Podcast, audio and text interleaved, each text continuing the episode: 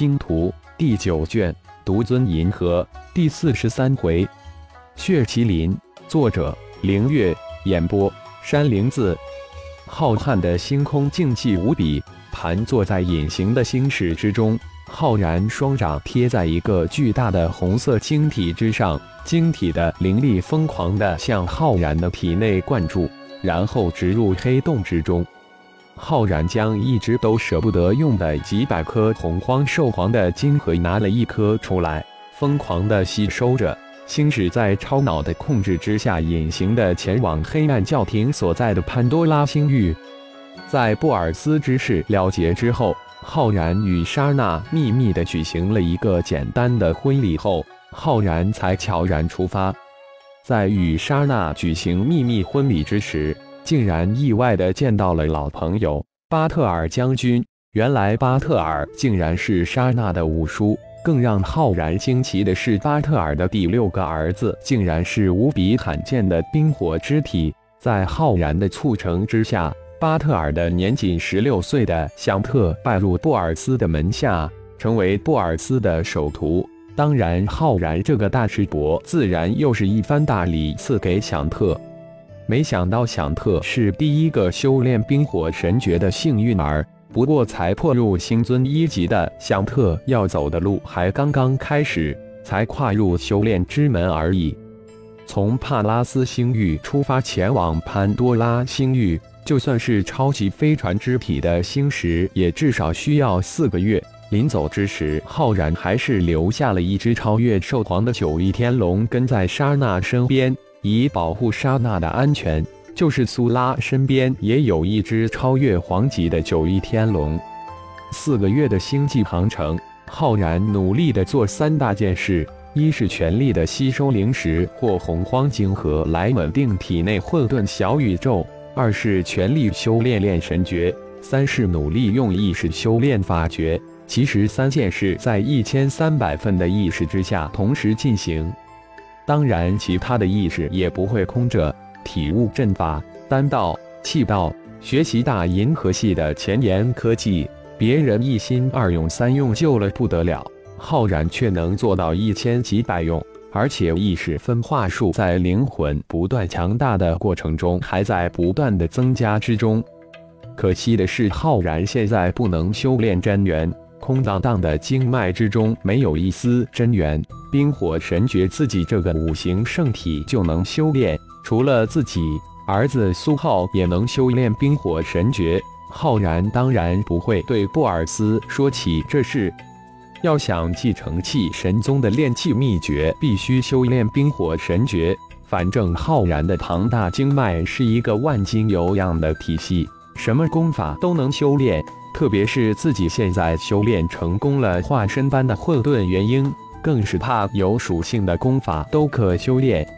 不仅自己能将五行混沌化身当成混沌元婴来修炼。而且这个五行混沌元婴化身还能独立修炼五行混沌灵神诀，还有这个无意之中成就的混沌宇宙，只怕更是神奇无比。浩然突然感觉修炼的前途充满了希望与光明，但要想到达这个光明之所，则必须要将混沌小宇宙彻底稳固下来才行。但这个黑洞何时才能填满呀？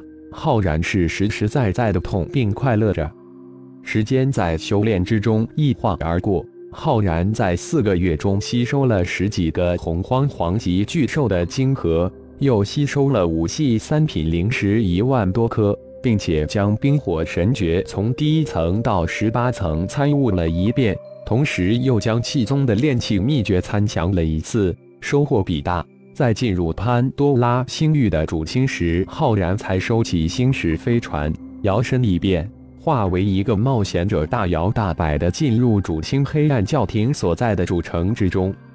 这座名为黑暗圣城的城市似乎没有受到外界多大的影响。虽然人们都在议论星空之中八大家族的战争，但该如何生活还是如何生活。战争真的与这些普通老百姓无关吗？浩然还真的有些好奇。除了黑暗圣城中心区域戒备森严外，其他的地方都畅通无阻。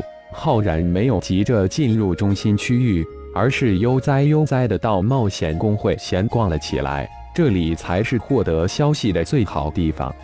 一，那不是阿里尊者吗？一个壮汉突然从浩然的身后窜了出来，向着一边惊叫起来：“阿里尊者！”浩然顺着那大汉窜出的身形和扬起的手势看了过去，星尊七级也算是超级高手了。原来是查哈尊者，很久不见了。我接了一个任务，正差几个，你们能来吗？那个披叫着阿里尊者的老人转过身来。一脸笑意的招了招手，当然，阿里尊者召见还能不来？什么任务？查哈快步走了过去，并随口问道：“走，是黑暗圣庭发布的，到我们冒险团的专属多功能厅再详聊。”阿里尊者没有直回答，而压低了声音应了一句，然后带着两个小团体进入了光子梯。黑暗教廷的任务。浩然心里被“黑暗圣庭”几个字勾起了兴趣，没想到刚一进冒险公会就有所获，看来没有选错位置。在冒险公会大厅找了一个位置坐了下来，弹出一个光屏，一边慢慢的浏览起光网上的最新消息，一份意识却紧跟着阿里一群星尊、阿里等人进入他们的专属多功能厅后，竟然打出一手法诀。将整个多功能厅屏蔽起来，这才说道：“这个任务是黑暗圣庭中最高黑暗祭祀发布了，一直是我们三个冒险团专属任务。这次上面突然加大了任务数量，我正准备联系你们，没想到竟然在大厅里碰到了。”查哈倒吸了一口凉气，黑暗圣庭中的黑暗祭祀发布的任务，难怪很久都没有见到阿里他们。黑暗祭祀在黑暗圣庭中可是仅次于教皇的存在，也是最为神秘、最为强大的圣庭力量。是什么任务？查哈还是忍不住再次问道。捕捉星兽，大量的星兽，越强大越好。我们昨天刚刚在二号星交付了一百头星兽，今天一是到工会换了一些东西，另外就是想找你们，别人我不放心。查哈尊者跟我们合作了很多次，我才找你。阿里这才解释道：“难道阿里尊者这些年一直在各外捕捉星兽？每头星兽他们给多少价？有什么特别的要求吗？”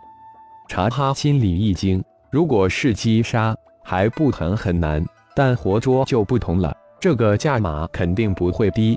难怪阿里的冒险团积分猛窜。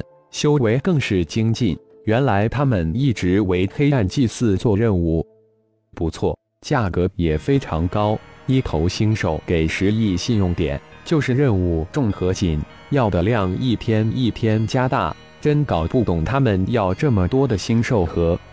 阿里最后一句说到一句，突然不说了，直接问道：“干不干？任务很紧，我们很快就要出发了。”十亿。这么高，当然干。我们团还有二名团员刚刚出去办私事，我立即将他们找回来。查哈立即应道：“如果高手收益不干，是他妈的笨蛋。”要大量的星兽，潘多拉星域二号星，黑暗祭祀在搞什么？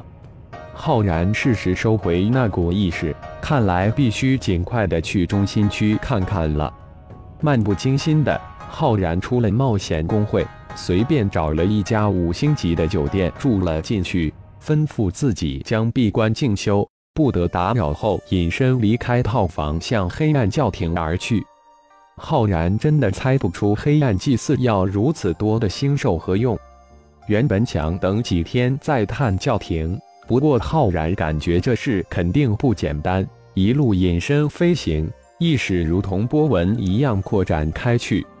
黑暗、光明两大教廷能创造出太极阴阳诀这种奇诀，浩然不敢大意。意识与空气中的微弱灵气结合在一起，彻底融入了自然之中。只是几息，就将整个教廷中心区近千公里范围纳入自己的意识监视之下。黑暗教廷布置的阴森恐怖，大殿全部以灰黑色为主调，大殿古朴而阴暗，根本就是远古时代的建筑格调。这座远古时代的殿落群体，使得浩然一时就辨别出来。就在浩然的一股意识弥漫进殿之时，正在禀报的黑暗大祭司突然停了下来，突然打出一组法诀。大祭司，黑暗教皇一惊。大祭司是修炼黑暗灵魂魔法最高的一人。大祭司的突然动作让教皇突然意识到，是否是那个家伙到了？没什么，刚恰突然心神一悸，可能是我这段时间太累了。我刚才汇报到那儿了。大祭司对自己非常自信，自己可是突破了历任大祭司的修炼固执，没有人能躲过自己的灵魂感应。也只有大祭司敢在教皇面前这么说，教皇当然不会为这点事而责罚于他。于是和颜悦色地提醒道：“大祭司刚才说到血麒麟，哦，那我继续将血麒麟的驯化进度汇报给陛下。”大祭司感觉刚才有点失态，于是赶紧继续汇报。感谢朋友们的收听，更多精彩有声小说尽在喜马拉雅。欲知后事如何，请听下回分解。